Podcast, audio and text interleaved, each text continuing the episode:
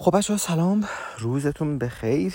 من اگه گزارش قبلی رو گوش کرده باشم من هنوز همونجا هم و همونطور که گفتم گزارش قبلی رو به خاطر که زمانش داشت طولانی می‌شد قطع کردم و گزارش در یک حالا یک اپیزود دیگه تقدیمتون کنم گزارش سالارد اویونی رو.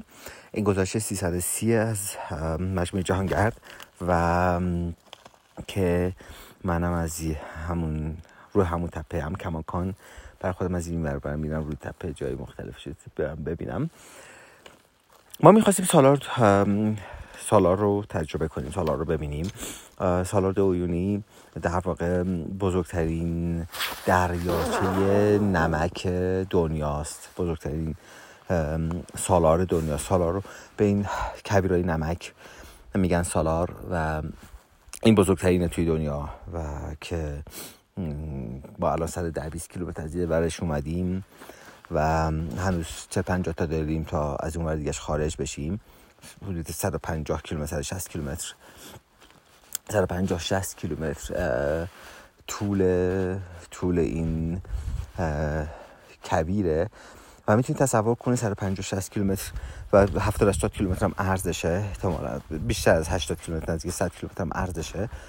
و این یک تخت سفیده یک تخت پر فقط فقط نمکه و اگه وکیل دوستانی که اون کبیر نمک ایران رو سمت خور بیابانک رو رفته باشن دیده باشن متوجه میشن که فضا چیه. حالا اون طولش یک کیلومتره دو کیلومتره. اما این رو حساب کن که 170 80 کیلومتر در 100 کیلومتر ببینین که چه مسافتی میشه چه چه در واقع چه چه چه عرصه بزرگی میشه.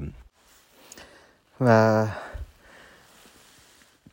این عرصه بزرگ من خیلی دوست داشتم که دوست داشتم که تجربه کنم و برم ببینمش. و یه چیزی که هست اینه که اون که رایجه برای عموم برای عموم همه میان به یک جایی به نام کلچارا از کلچارا یک چند کیلومتر که بری وارد سالار بشی و 7 کیلومتر که توی سالار بری یک نقطه می‌رسه که یه هتل نمکیه و یه در واقع استیشنی که پر پرچمه پرچم کشورهای مختلفه. و اون در واقع ورود نمیشه که ورودی دیگه وارد سالار شدی اونجا. اما اونجایی که عمده مردم همه میرن تا اونجا. اونجا با پرچم عکسشون رو می‌گیرن. خب اونجا وسط عملا هم دیگه دوربر همه نمکه و تجربه می‌کنی و بعدش هم عکسشون می‌گیرن برمیگردن.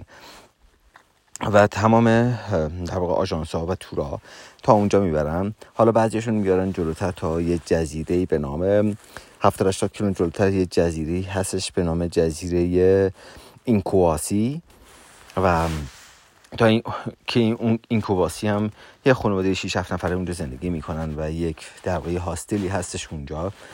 تا اونجا هم میان ولی و دو چرخ سوارا هم اکثرا هم میان تو همون جای پرچم عکس می‌گیرن و برمیگردن. یه دی خیلی خیلی کمتری از دو چرخ سوارا میان تا, جه... تا وسطش یک جزیره پسکادور همونجایی که الان هستن و از اینجا میرن به سمت شمال و از سالار خارج میشن و درصد خیلی خیلی معدودتری از دو شخص سواره هم که عرض سالار کامل رد میشن تا ییکا برسن به ییکا. من یک گزارش از یک دو تا آلمانی خونده بودم. نخونده در واقع گزارشش کامل نخوندم ولی نقشششون رو دیدم که اینها این سالار رو کلا رد کردن تا ایکا و از اونجا یک سالار دیگه هم شمال هستش شمال اینجاست که از این خیلی کوچیکتره ولی خب اونم مثل همین دشت نمکه و اونم رد کرده بودم به یک شهری به نام سابایا. و از اینجا که من میل دارم که وقتی کاری می‌کنم یعنی جدی ترین بخش اون کار رو انجام بدم. همون گزارش رو دنبال کردم و همون نقشه رو دنبال کردم و برنامه می بود که بیایم سالار رو رد کنیم به سمت ایکا و دوباره هم از اونجا بریم سابایا و کل این کبیر نمک حدود چهار پنج روزی طول می‌کشه که همش توی کبیر باشیم. من توی مسیری که می‌خواستیم بیایم به خودمون به اینجا برسونیم مسیرش رو نمی‌خواستیم دو چرخ سواری کنیم. برای همین با حامد اتوبوس سوار شدیم به یک شهری به نام اویونی. رفتیم اویونی. توی اویونی یک جایی یه خونی هستش به نام پینگوان هاوس که مخص... مال پاتوق دو چرخ سواراست و دو چرخ سوارا عمدتا میرن اونجا و اونجا میمونن. ما هم رفتیم توی پینگوان هاوس اونجا موندیم. یه دو چرخ سوار برزیلی بود. بعد دیگه دو تا دو چرخ سوار هلندی اومدن. یه دو چرخ سوار کانادایی بودش. اونجا شب نشستیم دور هم گپ زدن و اونجا یه فرصت خوبی بود که بتونیم آشپزی کنیم. با حامد بشیم برنج از ایران آورده بود به حامد اونجا برنج پختم با مرغ زرش در واقع یه جوری مثل یه زرش پر با مرغ درست کرد با حامد گفته بودم که حامد از ایران برنج بریم قبل من این مدت اینجا برنج آشغال خوردم برنج بی کیفیت خوردم. واقعا دلم یه ذره برنج خوب می‌خواد. که حامد کم از ایران برنج برنج ایرانی آورده بود که اونجا فرصه که گفت من یه بعد اونجا برنج برنج درست کنیم. بعد که برنج درست کردیم برای اون خود صاحب اون صاحب اونجا هم درست کردیم. یه کانادایی که اونجا بود غذا با اونم شیر کردیم. این فضاهایی که اینجوری بچه ها دور هم میشنن خیلی خوبه خیلی فوق العاده است که با هم شیر می‌کنن با هم دیگه غذاشون رو با هم دیگه شیر می‌کنن نمی‌دونن تجربه هاشون رو با هم دیگه شیر می‌کنن. و فرصت از اون جاهایی که من خیلی دوست داشتم خیلی وقتم بود که تجربه نکرده بودم. و من یه دوستی رو به من معرفی کرده بودن توی اویونی به نام عمر که عمر من بهش گفته راجع به پروژه بینیتریز بهش گفتم. عمر هماهنگ کرد که من یه کارگاه داشته باشم. یه کارگاه توی اونجا توی اون شهر داشتم. من توی آمفیتئاترشون دو تا مدرسه اومدن کلی بچه اومدن. اینقدر اینا شیطون بودن اینقدر شلوغ بودن اینقدر سر صدا می‌کردن که که نهایت نداشتش خیلی شهر بودن و حالا من کارگاه به زبان اسپانیایی با در صحبت می‌کردم و با بلنگو روی سن و 170 80 تا 150 60 دانش آموز اینا رو بتونی مدیریتشون کنی ساکت نگهشون داری. بعد بعد کارگاه بهش گفتم بیان اینجا با هم عکس بگیریم.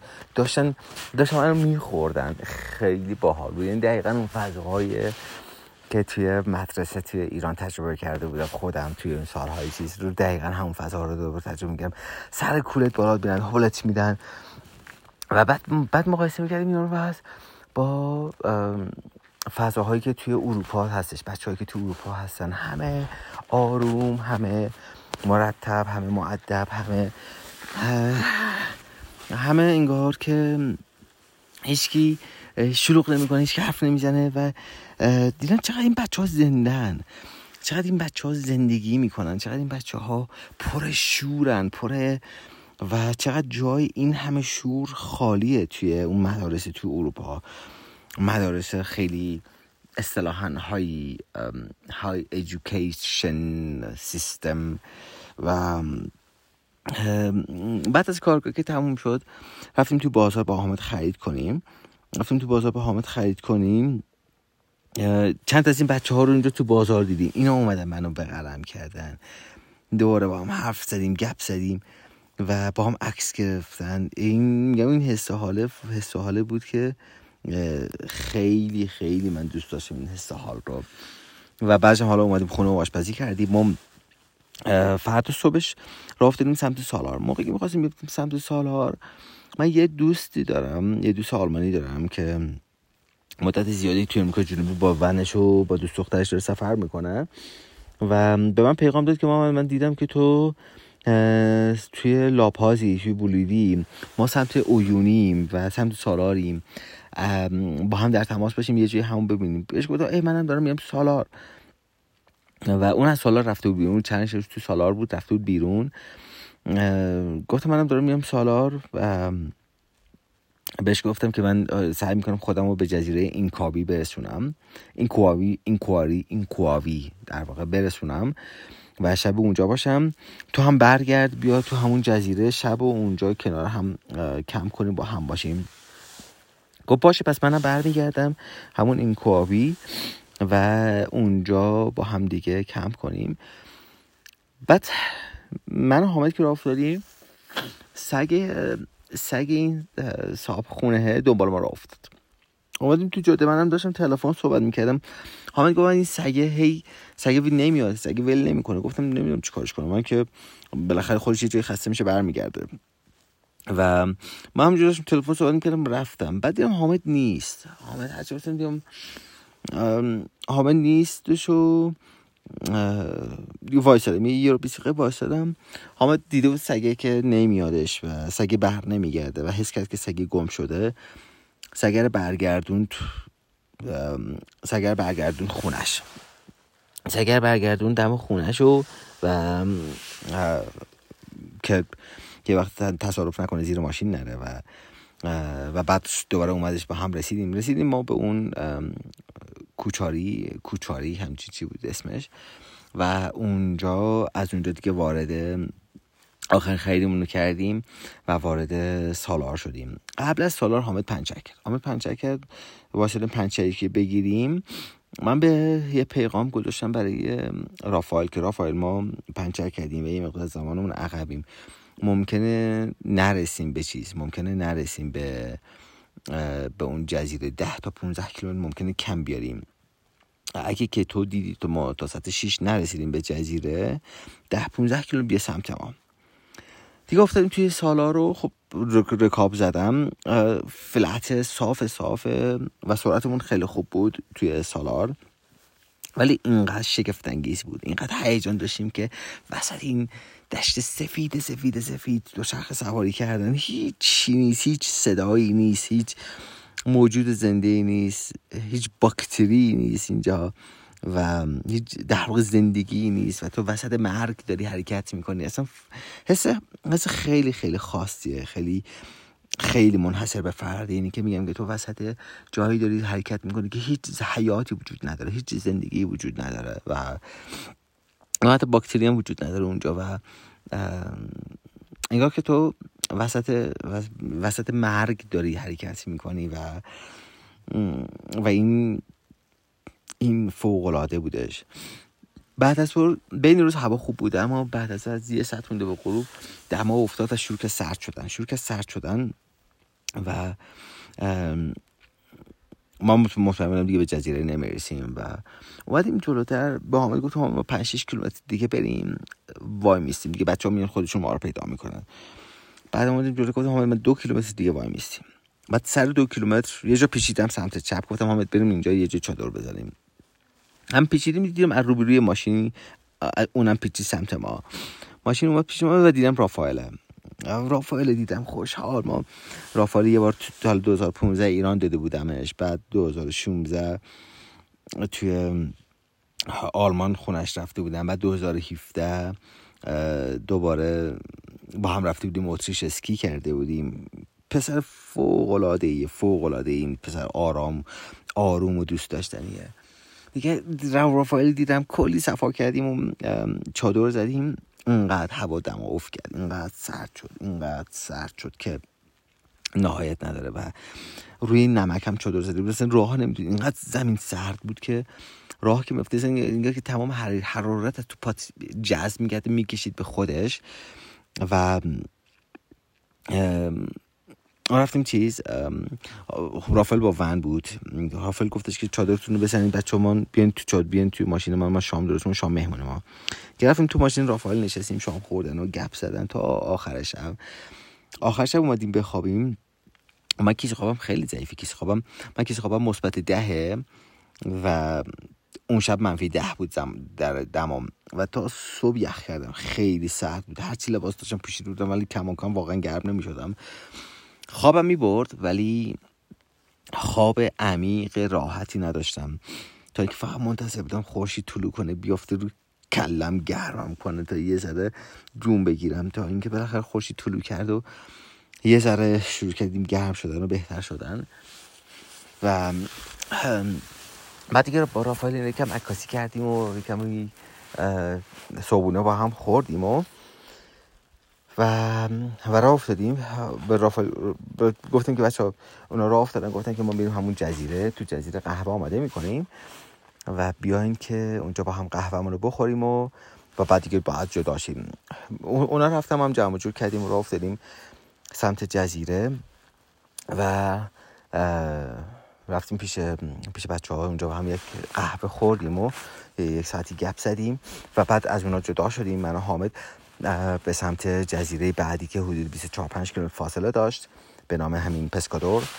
و هر که می اومدیم جلوتر تعداد ماشینا کمتر می‌شد. و بعد از توی خود این کوابی هم این کوابی, هم ماشین اینا زیاد بودش اما بعد از این کوابی تقریبا هیچی نبود دیگه. ما ماشینی ندیدیم عملا. تا اومدیم رسیدیم به پسکادور. ما شنیده بودیم که خب روی نمک خیلی سرده و بر همین حتما می‌خواستیم خودمون رو به پسکادور برسونیم که اونجا چادر بزنیم تا یه جای در واقع گرم تری باشه یه جای رو خاک باشه که سرما رو تجربه نکنیم. اومدیم رسیدیم به پسکادور و یک ساعت و نیم مونده بود به تو غروب خورشید.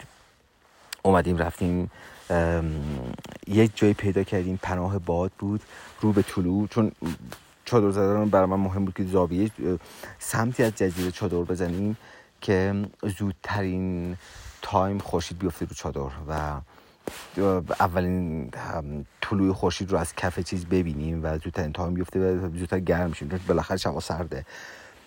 و یک سنگچین پیدا کردیم که دو تا چادر قشنگ توش جا می‌شد و آمدیم اینجا گفتم همه چادر بزنیم سریع این کوه رو بریم بالا که غروب خورشید رو ببینیم. تو این جزیره کاکتوس های خیلی بامزه است کاکتوس دو سه متر کاکتوس بزرگ سه چهار متر هم داره به راحتی و خیلی خوشگلن خیلی خوشگلن. اولین بار همیشه تو فیلم ها دیده بودم. هیچ وقت نزدیک این کاکتوس اینجوری رو ندیده بودم. و رفتیم اون کوه رفتیم بالا برای عکاسی کردن و غروب تماشای غروب و برگشتیم پایین و دیگه اومدیم تو چادرامون. هر کس رفت تو چادر خودش. من اومدم تو چادر نشستم آشپزی کردن گفتم که یه کمی به تون ماهی یه تون ماهی داشتیم. گفتم که یه پلو زیره درست کنم با تون ماهی چون من وقتی تنها تقریبا اصلا آشپزی نمی کنم هیچ وقت آشپزی نمی کنم تو تنهایی. اما وقتی که خب دو نفری انگیزه داری دیگه چیزی داری که آشپزی کنی یا وقت بذاری برای چی غذا. وقتی تنها فقط می‌خوام چیزی بخورم و استراحت کنم. اما دیشب نشستیم که پلو زیره درست کردم و تون ماهی رو توش زرشک زدم و ادویه زدم و یه ذره جون بگیره تون ماهی چون همینجوری خیلی خوشم نمیاد تون ماهی رو. و شاممون رو خوردیم. یک شب خیلی خیلی آروم و ریلکس رو داشتیم و صبح من طلوع خورشید پا شدم طلوع خورشید رو تماشا کردم قهوهم خوردم و اومدم اینجا رو این تپه راه رفتن و این گزارش رو پر کردن. الانم ساعت هشت و نیمه. برگردم پایین.